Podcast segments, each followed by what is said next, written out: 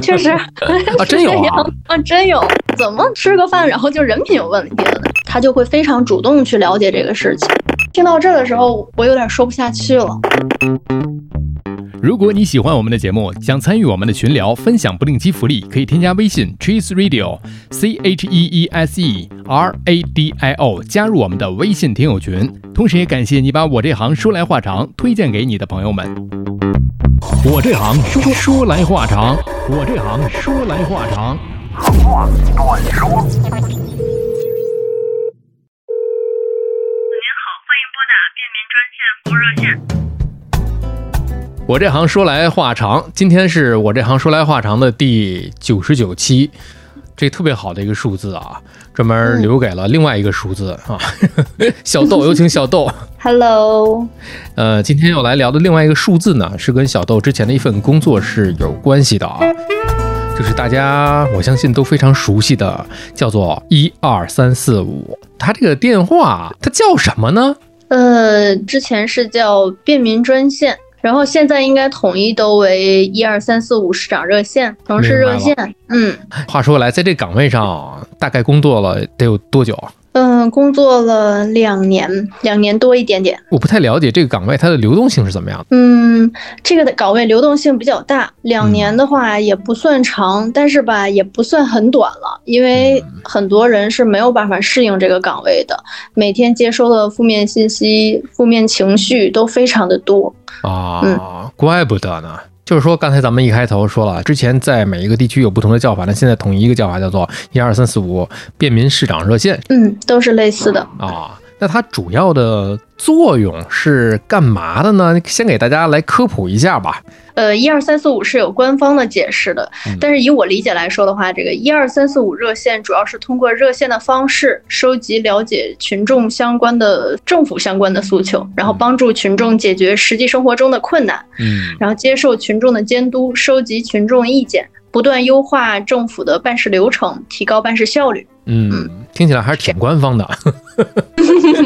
我相信，就很多的人对于一二三四五非常的熟悉，呃，熟悉到什么程度呢？有的人打过一二三四五的电话，那有的人呢接触过一二三四五所在的这个小程序、微信公众号，嗯，对，就是很多的途径，包括在之前的疫情期间啊，因为这个呃健康码的问题，可能专门去开通了一个通道啊，呃，有的是根本就没有去过这个地方，或者是误打误撞，姑且叫他连错线了吧，可能啊有一些个要申诉的一些个啊方方面面的都会接触到啊，因为我也是外行啊，就是一二三四五，就我个人的感觉上，是不是像是一个中转站？就我有什么问题，我打给你，然后你呢再把这个问题转交给有关部门，一个中转站的一个中间角色嘛。嗯、确实是这样。嗯呃，但是它也不仅仅是中转站，因为一二三四五也是代表着政府，有些问题可以从一二三四五直接去解答，哦，所以它一个是将我们的问题转到相应的部门去解决，另外一个就是直接帮我们去解决这个相关的问题。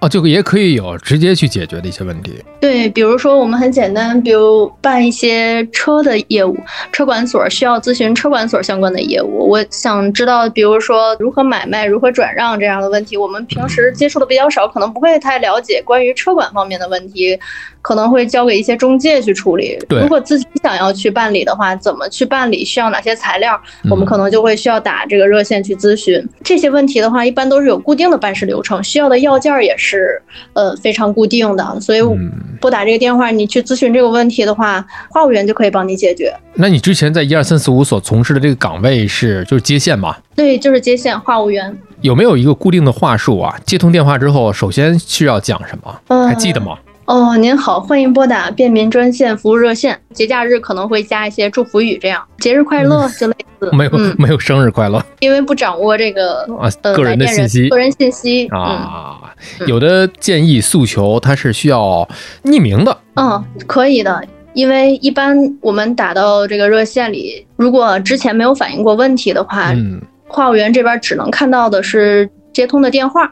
然后，如果需要反映的问题是实名反映，并且需要回复的，然后可能会询问一下这个来电人方式，嗯，对姓名，然后核实一下联系方式。如果是匿名的话，我们反映到相关的部门会把这个电话隐去的。那你刚才嗯说的有一个细节，如果之前没有反馈过，那如果是这个人之前是实名的反馈过一些信息，他第二次再之后他是匿名的话，那他还会知道他前面那些信息吗？那就只有话务员可以知道，可能知道哦之前反映过什么，然后这个这个来电人姓什么，可能会有一些这些简单的信息。如果反映具体的事儿，我们可能能从工单里看到，但是，嗯，针对这个本次来电反映的问题，肯定会结合本次的情况嗯，然后以及这个要求，然后去反馈。如果这回要求匿名，那我们也会匿名反映到这个相关部门。啊、嗯那这个相关部门他是一定不会知道这个要求匿名的呃有诉求的老百姓的这些信息的对，啊。这个是肯定不会从我们这边去透露的。嗯，这是一个行业的一个规范了。嗯，这个是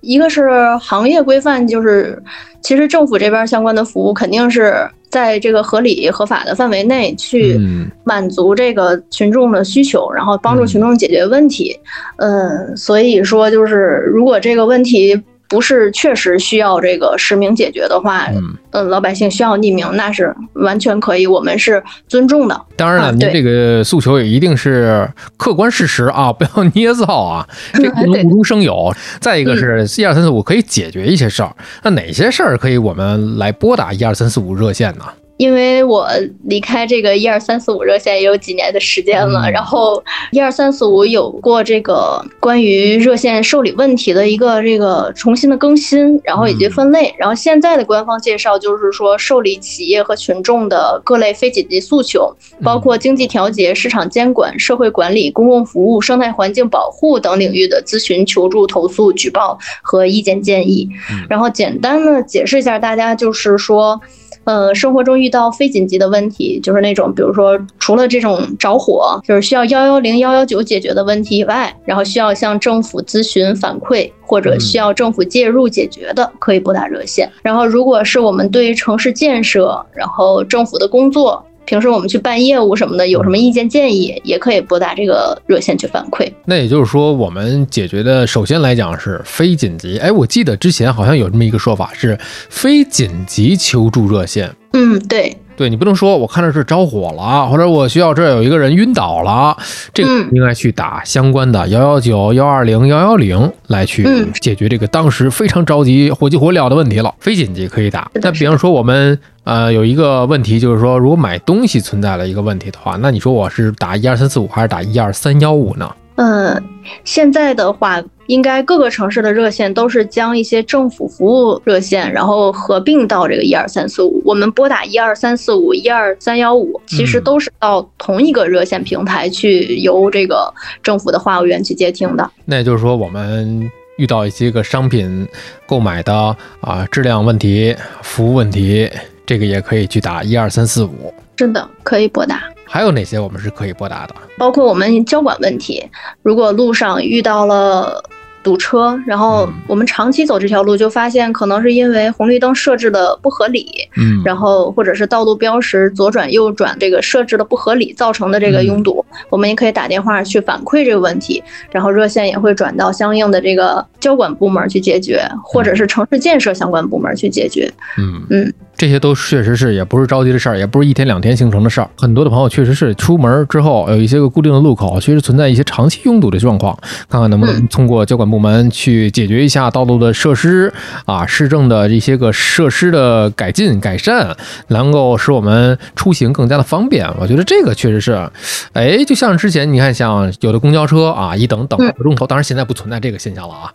我记得以前上学的时候坐公交嘛，也那阵儿要是有这个的话，我可能就会反馈一下啊。有的车确实你要等半个多钟头，就这个事儿就很着急了。嗯，这个是我接电话时的时候也是经常接到这种，就是公交车设置的间隔比较大，嗯嗯，间隔时间比较长，可能半个小时、一个小时才间隔一趟。然后这样的话，路上如果遇到一些紧急拥堵情况，造成这个间隔时间更长，然后确实有很多人会去反馈这个问题。嗯，是吧？反馈着反馈着，电话过程当中说：“哎，你撂了吧，车来了。嗯，确实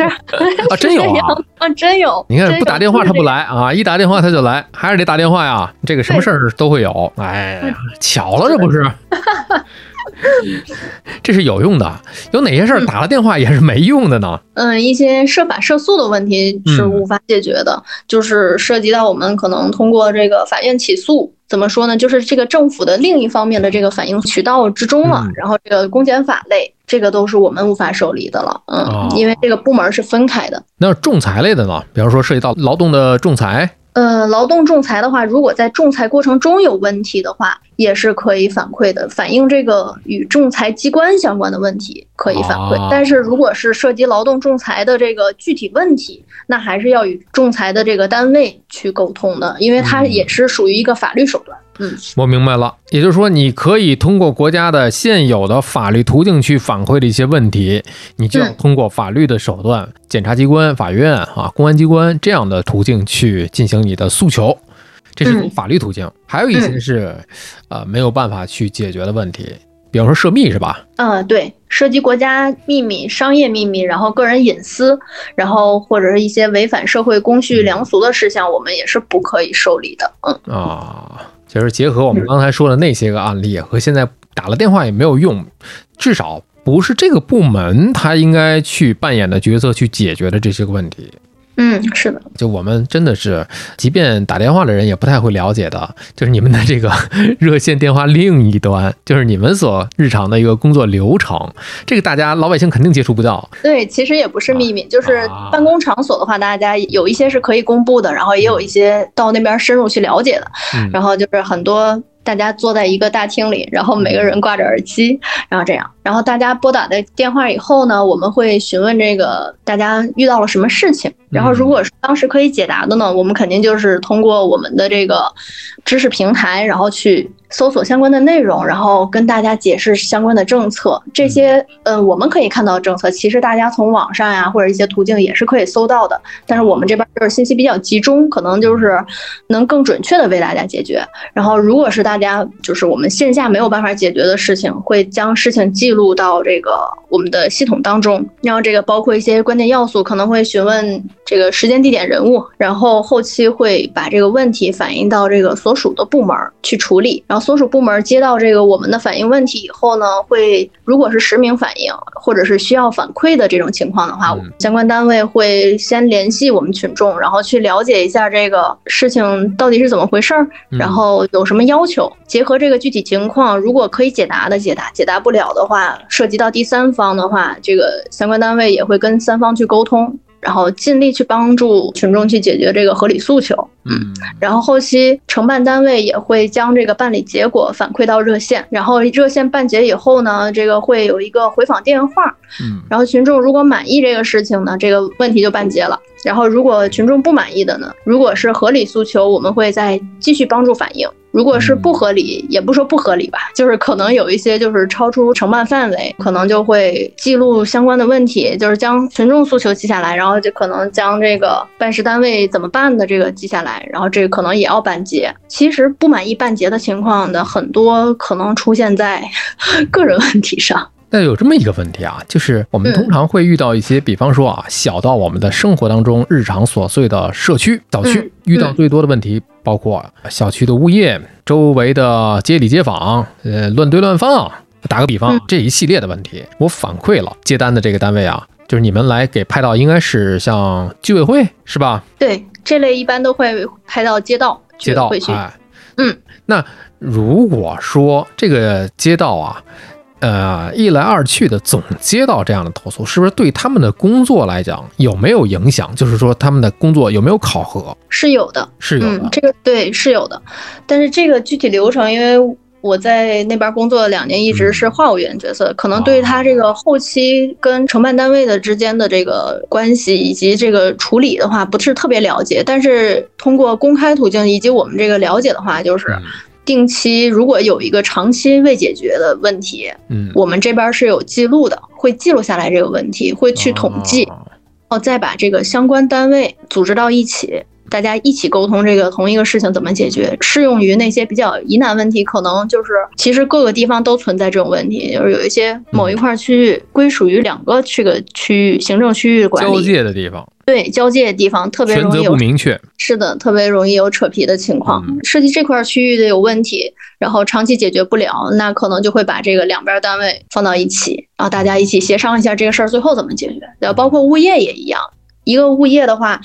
可能会跟街道有关系，再有就是物业的这个就是行政监督部门，然后可能是住房建设啊这类的房管部门，可能也会有权责不明的情况。嗯，嗯都是同样的解决方式。如果是问题在承办单位的话，嗯，可能会对他们的一些工作有相关的评价，这个都是有的。嗯，哦，都会有相关的这个后续评价，而不是说真的就回答了我们刚开始的那些问题。哎，并不是嗯。我中转一下啊，张三来的问题你接到啊，你给处理一下。啊，李四嗯。啊那个接到你给处理一下啊，王五赵六你们那个接到处理一下，那我不管了，甩手，哎，真不是甩手，这就还嗯都是。负责到底的。这往往呢，就是你比方说啊，邻居王大娘、孙大娘，经常会听到居委会来跟他沟通说啊，张大娘，哎，不是怎么用会儿？张大娘了，孙大娘、王大娘，今后您不要打一二三四五了，您有问题直接跟我们说，最终问题还会回到我们这儿，但是意思是不一样的。嗯，是的。其实很多街道以及居委会的工作人员工作非常的就是琐碎繁杂，然后如果我们再通过这个官方途径去反馈的话。不提前跟居委会沟通，然后直接去通过这个官方途径去反馈的话嗯，可能会对这个街道以及这个居委会有一定的压力，因为他们属于基层工作单位，嗯，所有的反馈问题到了下面以后，首先大家都会第一时间接到这个问题，都会觉得哎有投诉了。嗯嗯，其实有的时候并不是投诉，可能是咨询，但是实际到基层这边的话，接到这个问题就会非常的紧张，嗯因为有可能会会造成不满意，然后造成这个投诉。其实问题解决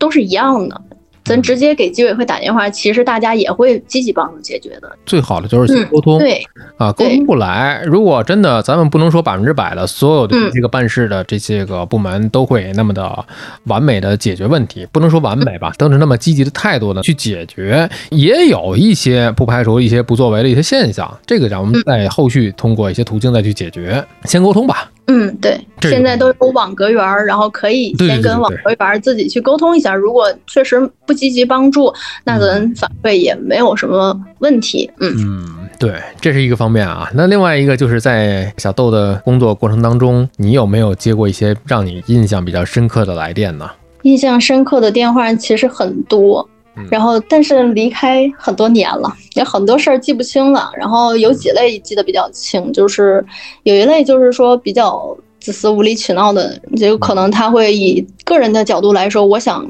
去要求给我一些超出这个他的需求范围内的帮助。另一类就是可能一些小故事比较有意思，就是很搞笑的事情。我特别想听一听你在工作这些年当中遇到的一些比较有意思的事儿，啼笑皆非的这些个来电。分享故事之前啊，我想问你这么一个问题：确实是有些来电让你觉得，哎，笑也不是，不笑也不是，但是呢，确实这个事儿挺好玩的啊。咱们加双引号啊，好笑的，因为咱们可能每一个人他的这个文化背景啊、知识背景啊都不太一样，生活背景都不太一样啊。一些个电话让我们觉得这可能是个笑话，所以会笑场吗？基本不会的。不管大家遇到什么问题，拨打这个电话其实是对政府的一个信任，也是对我们话务员的一个信任。嗯嗯，所以不管这个事情确实我是不是觉得搞笑，但是当时我肯定不会表现出来，我觉得这个事情很可笑的一个这个语气和态度，这个是不会的，嗯肯定是尊重大家的。嗯嗯，但是可能确实有一些故事是比较，就是让人比较开心的故事。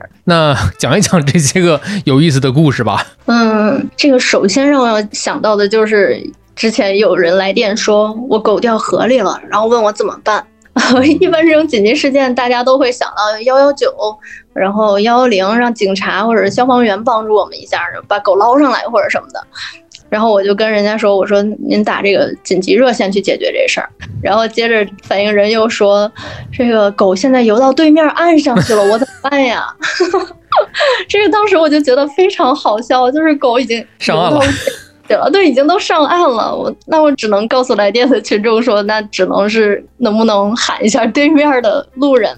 帮助他嗯把这个小狗留下，然后可能有狗绳拴住什么的。对呀、本身遛狗来讲啊，我们是提倡牵绳遛狗，嗯，是的，对吧？而且这个狗，你想一想，站在狗的角度上来讲，难道就不是离家出走吗？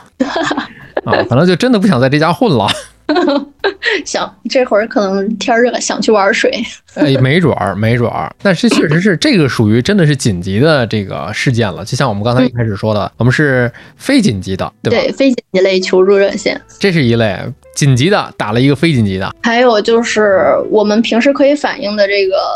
餐厅的问题，我们出去吃饭这些问题，一般我们就是去打一二三四五反映这个餐厅问题的话，主要就是涉及它呃卫生、食品安全以及是否有强制收费这样的问题。但是这个来电人他反映的是说这个餐馆的店长有问题，店长人品有问题，人品有问题。对人品有问题。那听到我就觉得很有疑问，为什么是吧？但是我一般直接这么说的话，可能就会想到这个事儿我没法反应。但是我出于就是负责的态度吧，嗯，然后就是想问说为什么？咱通过为什么去哎，为什么人品哪有问题？怎么就人品有问题了？对，怎么吃个饭，然后就人品有问题了呢？然后他就继续说了他的问题，他说就是他通过点外卖的方式点了这个、嗯这家的一个菜。然后这个菜呀、上面平时都会摆一个绿色的那个藤椒，哦应该是水煮鱼吧。然后听着像，椒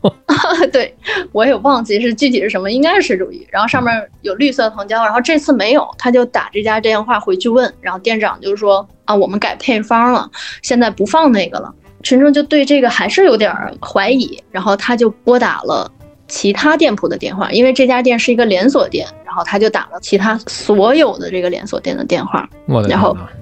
对他真的是拨打了，呃，反正他描述啊，他拨打了所有店铺的电话，然后去问这道菜上面到底应不应该有那个绿色的 藤椒取证去了，啊，对，取证去去调查去了。嗯，然后但是其他店都说啊，我们有这个，这上面有这个藤椒，你看然后，他人品有问题，确实人品有问题，这是欺骗消费者了。骗人但是，嗯，对，但是这个这个问题就属于就是这个菜品的话，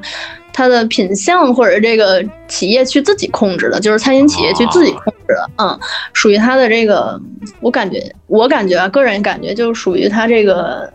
做饭的水平问题吧。是吧嗯？水平问题，然后还有他又没有偷工减料的问题嗯。但是我就又询问了他说，我说这个鱼的话，就是它这个实际的这个东西的话，嗯实际的菜品里的这个东西有没有这个变质的情况？嗯，然后口味上的话有没有差别特别大？嗯就是比平时的话就是差了很多。品质非常的差，他也说没有，嗯，重点就是他也说没有，没有也没有嗯。老配方老味道啊，啊对，也就是没有那个绿的藤椒，对，就是没有绿的藤椒，然后也没有什么不干净，可能里面吃出来异物的情况也没有、嗯啊。这个我就实在是不能帮他了，嗯只能说建议他联系这家餐饮公司进行反馈吧，因为他这家是个连锁店，也不是说那种啊个体经营的，就是店长就是老板的那种店。嗯，其实我个人感觉啊，如果像这种问题的话，其实他给连锁品牌，我觉得特别好解决问题，就是因为它统一的配方、统一的这些个标准，所以你给这个连锁品牌的公司去打电话投诉他的这个，比如说他制作标准，这真的是属于制作标准问题，你看质量的问题。对吧？对它这个安全、食品卫生安全也没有问题，那属于它的整个的流程操作上的问题。少一个东西，它是不是属于偷工减料，还是它没有严格它的公司的标准化生产？这边一般建议是这个途径去解决，是吧这样，嗯，是的。行，这个他这个问题给他解决了，这个挺好，这个挺好，没有绿色的藤椒啊。还有一个就是反映接着讲反映这个电视购物的问题。电视购物其实现在咱们接触的比较少，因为大家都很少看电视，可能一些软件啊，大家就去看剧或者但对是对对对对，还是晚上可能会有一些电视台在播那个电视购物。然后当时这个人反映就是说，他从电视购物花费了几百元购买了一个钻石项链儿，然后钻石介绍说就是钻石可能是那种就是小时候听那种八心八箭啊什么的一类的，反啊正就这类似这种的描述吧。然后这种比较高品质的钻石，嗯然后呢，项链呢是白金的，是这么描述的。但是收到以后呢，并不是这个样子，可能那个水晶只是普通的锆石或者是一些什么。这个群众呢，还去拿这个产品去做了这个鉴定。是的，其实这是一个反馈，就是要素非常全的一个这个。对对对对，骗人呐，欺骗消费者呀。其实咱通过它的价格也可以，就是去想到，其实这个东西大几百元，具体多少钱，反正是不符合这个实际应该的价格。白金是吧？这也给几百块钱一个哈。对，是首先啊，首先就是咱们得声明这个事儿啊，他卖一块钱，他必须得是按照他宣传的那个东西来卖。你那你愿意卖一块钱，那是你的事儿。但是人家买了之后，人家是冲着你那个钻石和白金去买的。对对对，听到这儿，这个事儿感觉像是电视购物欺骗消费者了。嗯，确实是欺骗消费者，哎这个是无可厚非。但是搞笑，来了，搞笑的来了 他和我说，你知道吗？这个项链是我买给我女朋友的，哦，现因为我送她这个项链跟我分手了，说我骗她。嗯我，现在非常的难过，我要求商家赔偿我的精神损失费。好家伙，这就 就罗圈价呀，是的，这事儿闹的，所以真的要劝诫大家，就是买礼物或者买东西，真的是了解一下行情，量力而行，真的不要贪小便宜。嗯这，个买的没有卖的精，这句话就是一定要记在脑海里。对，我觉得这件事儿其实也是一个挺正向的一个事儿，可以打住在哪儿呢？打住在他投诉这个叫什么欺骗消费者。嗯，对，嗯，女朋友说他骗他这个事儿吧，我觉得是这个私下里两个人去沟通吧。嗯，啊，是不是存心咱也不知道，因为这个主观的这个分量太重了，咱也不知道是真的是为了贪小便宜骗他女朋友，还是人家就可能啊、经济条件也不好，可能呃咱不排除啊，可能不太了解市场行情啊，这个也保不齐真有啊。这么一说，确实说得过去。你仔细想啊，能够相信电视购物、看电视购物的人。肯定不是能够每天拿着手机上网刷淘宝的人，啊，这倒也是哈。对不对？你换个角度上来讲，他不见得是能够知道去，哪怕说找个代购，嗯，对吧？去商场不见得，看看是不是看看这个网上的这些个价格对比一下，或者找一个代购，肯定没有这些心思。他是看了电视购物。首先，我承认啊，不是说谁都能够。现在还有条件去收得到电视购物，你首先得有一个以前叫什么有线电视嘛，嗯，对，有线电视，对吧？你想安装有线电视的，可能就是会传统一点，嗯可能会老派一点，但是中规中矩一点。那有可能他嗯接触市场也不多，这个也也不是非要这个这么说。我觉得还真有这个可能。从他的行为习惯上来讲，咱们真要是说到这个整个的消费者行为习惯来说的话，看电视购物的人，能找得到这个频道的人，敢在这儿下单的人，嗯，不多见，但是有，但是有。确实，嗯，那这个男生呢，咱不能说他就没有贪小便宜的心理。嗯，我觉得啊，咱也不是偏袒谁，一个成年的一个男生，你嗯应该具备一个基本的消费的一个认识。你比方说，这钻石的价位、市场价格，白金的市场价格。电视购物里面宣称的那个市场售价是不是跟它相匹配的？所以来讲呢，你这样去买，我们不能说你不贪小便宜，但是咱们就是两头说嘛。这边可能有一点这个贪小便宜的心理，那边呢确实也是用这个广告来欺骗了消费者。确实。电视购物，包括一些之前有电话购物，嗯欺骗消费者的行为还是挺多的。嗯，就是以超低的价格，然后去宣传他的东西，这是虚假宣传。现在应该会少很多。嗯，现在因为，对，通过政府部门的这个逐渐的这个扩大监管范围，然后这个以及监管力度，可能这些嗯问题其实少很多了，已经。现在我发现更多存在的是什么呀？呃，嗯某些小区啊，或者某些街道啊、有一些个公司啊，搞一些针对于老年人的一些个线下讲座类的推销。嗯，对，有些品牌常年的，咱们基本上在就是年轻人，你在淘宝啊，在京东啊，在哪哪哪里，你基本上都不会看到了它的身影。嗯，但是嗯往往他们就出现在了一些城市的社区、街道，有一些拉着横幅、搭着架子去专门拿一些小板凳。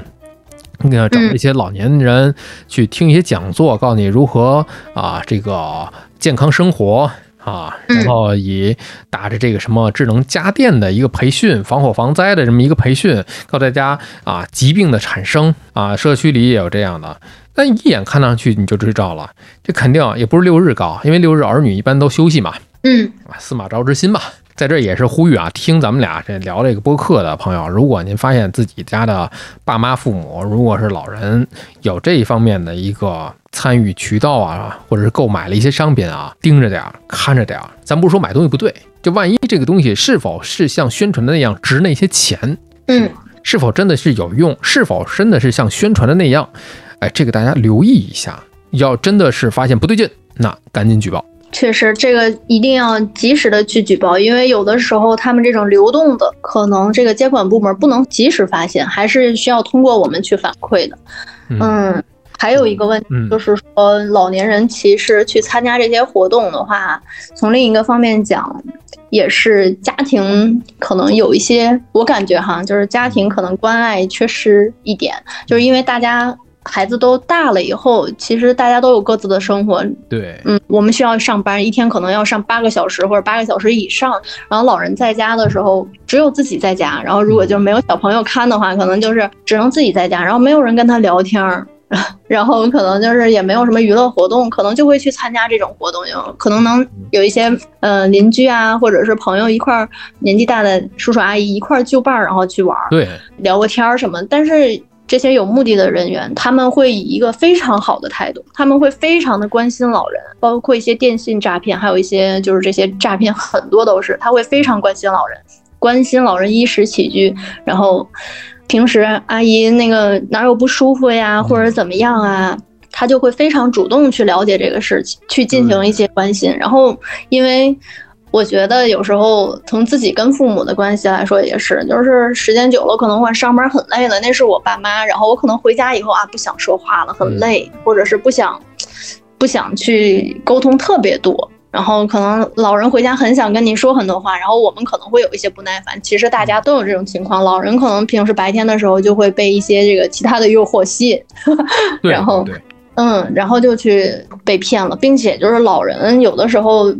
嗯，对健康啊，会比我们更关注一点。嗯，然后一些官方的途径或者一些我们能获取到的这些正规的途径，他们了解的可能比较少。然后他们宣传的呢又非常的夸张，可能我通过吃某一种保健品，我能解决，然后去治疗很多的疾病。你看看，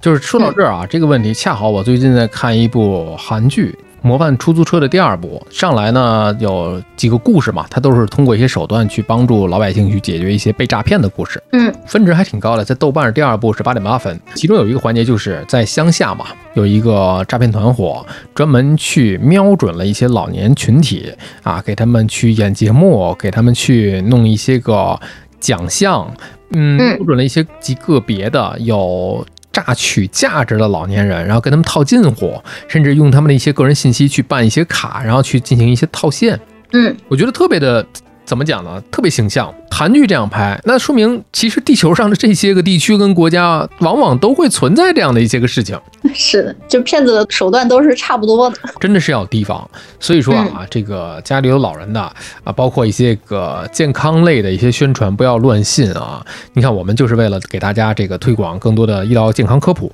哎，开了另外一档播客啊，叫做。这病说来话长，我不知道小偷你有没有听啊？就是专门里边我们前面有一首主题歌，就唱的是家族群里的各种推文，感觉自己不剩多少时光，就 非常的就是像我们平时得病可能会百度一下一样。对对对对对，搜索完了之后啊，水一百度就开，人一百度就凉。啊，当然我们在这说啊，不是说百度，我们说的是搜索行为，也有可能是搜狐、搜狗、谷歌都有可能，嗯啊都有可能。所以在这儿啊，就是也是我们说句题外话，家里有老人的，甚至是说你常年工作比较忙，没有时间去照料老人的，跟他们去多嘱咐嘱咐这样的一个事儿，不要轻易的去啊相信外面的啊网上的。微信公众号里的一些个虚假信息，如果不会判断的话，可以把这信息发送给你，让你去鉴别一下。往往有的是震惊啊啊，对啊，新闻联播已经说了啊，谁谁谁都已经说了，就在刚刚发生了这件事情，全国的老年人都已经领取了，嗯，对吧？都是已经的标题。对，所以呢，我们在。接下来的这个小豆后面的第一百期，我这行说来话长的时候呢，请来一位退休的阿姨，也是我们之前的这个播客的啊一位这个嘉宾的嗯妈妈 啊，我们当时也提到一个临床问题的时候提到了她，所以呢，这一百期的时候呢，我们连着退了休这个话题，呃，内容比较丰富啊，所以第九十九期和第一百期都非常有有来头。哎，第一百零一期我也顺便预告一下啊，是我们第一期的嘉宾返场。哎，你看这几个数字，我觉得特别好，嗯，有意义。这三期挨着也特别有意义啊。但是小豆这个故事还没有讲完，还有故事可以讲，我这打断你了刚才。剩下这个故事可能就不是说是搞笑的故事了。嗯但是也是会引起我们一种这个思考的一个问题。一个大叔来电说自己现在正在吃低保，然后生活比较困难，然后希望政府能给找工作。嗯其实，嗯，说到找工作，可能大家都是出去自己去找去，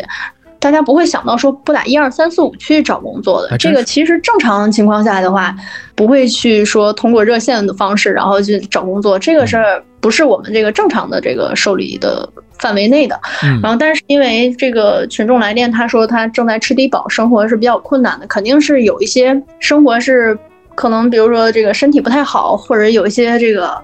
嗯，有一些问题存在的，才会造成他这个吃低保的情况。嗯然后我就想详细问一下他到底怎么回事儿。嗯然后但是还没来得及详细问，这个时候群众就说了，嗯，要是给我找工作的话，你就太累的我干不了。啊，街道给他找过这个银行保安的工作，这个我干不了，要熬夜啊，这个我干不了。这个工资啊，给四五千，不能太少。但是听到这儿的时候，我有点说不下去了，就是有点听不下去了，嗯也没法不知道该说什么了，因为就是因为我当时的工资就是四五千块钱，每个月。帮我找一个工作。啊，对，如果有这样工作，我也想去，因为我当时我们热线是非常忙的，然后我们当时是这个超额去工作，一般我们工作不是二十一点七五天嘛，然后啊但是我们那会儿每个月平均都要上到二百个小时，而且这其中是不包括我们的休息时间，我们休息时间是跟这个工时是嗯分开的，是嗯完全不包括我们这个休息时间的工时，上班中间可能还包括一个小时吃饭，对对或者这对，午休对，嗯，是不包括的。我们这是实际出勤时间，实际在那儿接电话的时间。我每个月要接二百多个小时的电话，然后并且每个月要上四个夜班。哦呦，所以当时听到这个，他想找这个工作，我真的是，我都不知道该说些什么了，只能说想要尽可能的去帮助到这个困难群众的话，就是帮他去申请这个其他的帮扶补贴，看看有没有能够为他提供一些更多的帮助，只能说是这样。就是像这类的群众的这个诉求呢，一是我们通过热线获取他所现在的这个呃所有的这些信息肯定是不全面的啊，通过热线的获取他的这个了解的程度也是片面的，呃，所以呢，他咱 暂且不说他提的这些个要求是否合适啊，先不管这些，首先来讲呢，他是困难的，就是我们在帮助他的时候，也只能是。呃，我们这边也没有什么岗位可以给他提供，因为毕竟不是一个劳动服务中介，所以呢，嗯可能也真的就像你这样，就是给他做一些申请，对，对吧？给他对接到一些个政府的救助部门。像这种情况，像低保问题，一般都是通过街道去申请，街道居委会去申请，嗯或者能把他的问题反映到这个街道居委会。一个是帮助他看看能不能申请其他的补贴，另外一方面就是说看看有没有一些企业，就是街道附近的企业，可能会在街道，呃，有一些张贴或者是嗯，登记，有一些这个简单的岗位，力所能及的。对，力所能及的，不需要很多这个技能，不需要特殊技能或者是专业技能的这些岗位，万一要是有呢，是吧？也能帮助到大家。嗯，所以尽可能的话，其实还是想要帮助大家。虽然他这个要求，在我听来啊，可能是稍微有一点点，就是超出他的这个，超出我们理解的说这种困难帮扶的范围。嗯。嗯，有一些这个过分的要求了，因为现在找工作其实还挺难的。像他说的这个条件，很多工作，呃，以各个城市的这个工资水平不太一样。嗯然后像他要求其实还蛮高的。看得出来，这大叔也是不想不劳而获，也还是想这个通过自己的劳动啊，所能获取一些个报酬。当然了，嗯这个劳动呢，这个事儿呢，可能见仁见智吧。可能他在他的这个条件之下，他的力所能及，在我们看来可能会是一些比较特殊的一些个要求吧。我不知嗯道，但现在你也离职这么久了，也不知道他后来就没有再打过电话是吧？嗯，因为每天的电话非常的多，然后嗯他如果再反应，有可能就不是我接的了。哦，明白了。哎，那我特别想问你一个另外一个啊，有没有曾经接到过就是熟悉的声音？嗯，有的，还真有。是的，怎么是你好的哟？就是我甚至接到过我朋友的来电。哦，嗯，你能听得出来？啊，因为是比较熟悉的朋友，关系特别好的朋友，哦，打热线，然后咨询一个事情，然后正好接到我这个热线上了，然后我听我这声音好熟悉，但是其实在电话里也没有办法说，然后我就是挂了电话以后给他发微信，然后你是不是刚才打电话了？然后是我接的，就真的是就这么巧这个概率非常小，但是我工作了两年接到过一次。啊！在电话里肯定是没法问的，因为每一通电话都会有录音的。啊，对，是我们是有录音的，其实是我们平时就是经常见面的朋友。哦，嗯还还是这么熟啊？对是能听得出来声音的。对，是经常见面的朋友，所以接到这个电话，我就一下子就能听出来他是他。嗯哎，有没有接到过一些表扬电话？嗯，有的有的，比如说就是话务员的态度非常有耐心，就是假如说这个群众来电会有这种情况，就是老人玩手机嗯，用微信，他可能不太会用了，然后不太会调哪个东西了，然后身边可能没有人帮他，他可能就会想起一二三四五热线，然后就会打电话，然后会问话务员啊，你能帮我解答一下这个怎么操作怎么操作吗？就是大家都会非常有耐心，但是这个老人可能不管是谁接到这个热线，然后耐心的帮他解答，他都会非常的感激，然后他就会再打一通电话来感谢这个之前帮他解答的话务员，嗯，会有这种情况。哦，还真是挺温暖的、这个画面。嗯，是的，其实大家拨打这个热线，大部分情况下都是说遇到问题了才会拨打，不会说平白无故拨打一个热线，大部分都是有问题的。其实负面情绪非常的多，嗯，然后如果我们能接到一个这个表扬，不管是表扬我们话务员，还是表扬底下的这个办事单位，会感觉到非常的开心，嗯嗯，我能理解了。所以问题呢，就是聊了一圈儿下来，我终于能够理解你开头说的这个，现在已经不在这个岗位上了，因为每天接收到太多的负能量。嗯，是的，就是有些人真的会承受不了这个每天这样的坏情绪，当一个垃圾桶。嗯，嗯就是简单说就当一个垃圾桶，因为大家可能外面办事儿，我确实遇到一些不太好的这个办事人员，可能态度不太好，或者是不是因为工作人员的问题，可能因为环整个环境的问题，我可能遇到什么事情了，不开心了，然后我打这个电话。当时大家去描述这个生气的事情，可能并不是有意的，但是在描述这个不满的事情的时候，态度都会不一样的。就我们可能讲到一个生气的事儿，跟朋友讲生气的事儿，态度也会变的。嗯然后这个时候的情绪不太好，但是话务员们只能去听着，然后嗯不管说了什么，我们只能说如果有说这个脏话，我们会去提醒，但是又反映事儿，但是呢态度又不好，我们并没有办法说什么，只能是听着，然后还要去。帮助解决问题，就是哪怕他态度不好，我们也要去帮助解决问题。这个其实是我们的工作，但是实际上到咱个人来说的话，嗯，这个语气还有一些态度，然后一些这个负面情绪到自己身上的话，其实积攒起来会挺不开心的。就是每天下班以后就感觉非常的沉重，因为今天一天又接了好多电话，然后 又接收了好多情绪，可能具体某个事情已经记不得了，但是那种情绪是在的。我不知道你们有没有技巧啊，但是都会让一些本来很生气的一些拨打电话的市民，会让他哎，您先冷静一下，您先别着急。对我们肯定会的，就是大家特别生气，我们也会说啊，您先别生气，咱先把事情这个说清楚，我们尽力帮您解决。只能说是，嗯，用咱这些温暖的语句或者是态度，然后去帮助，就是缓解这个当时的这个生气的这个市民情绪。嗯但是这个接收到的还是一些不满的事情，其实就是我们生活中遇到的事情。我们出去吃饭，然后可能那边服务员态度不好，或者是遇到就是食品安全问题，它这个里面有异物，但是商家还理直气壮不解决，这些问题都是有的。我们平时出去也会遇到，然后这个时候大家拨打电话过来，这个首先心情是非常不好的，态度也会有一些比较这个消极，所以话务员接听的话。不管什么话还是什么情绪，我们都要接，对，都得听着，而且并且要以一个非常好的态度，然后去应对这个，去化解这个事情。然后，而且说实话，接电话的大部分的话务员是非常年轻的，非常年轻的。这个年轻人都会有一些情绪，有一些脾气，这个其实可以理解，就是就是还没被生活磨平棱角就在这个岗位上磨了磨。啊，对，这个棱角没了很多。经过这个两年的工作，其实磨了很多。就是如果是直接过来，我们直接过来去数落一个人，或者是嗯去指责一个人、指责一个事情，有些人是承受不了的，而且也是没有办法接受这样的态度。因为大家平时都是很和善的说话，然后突然有人这样说话，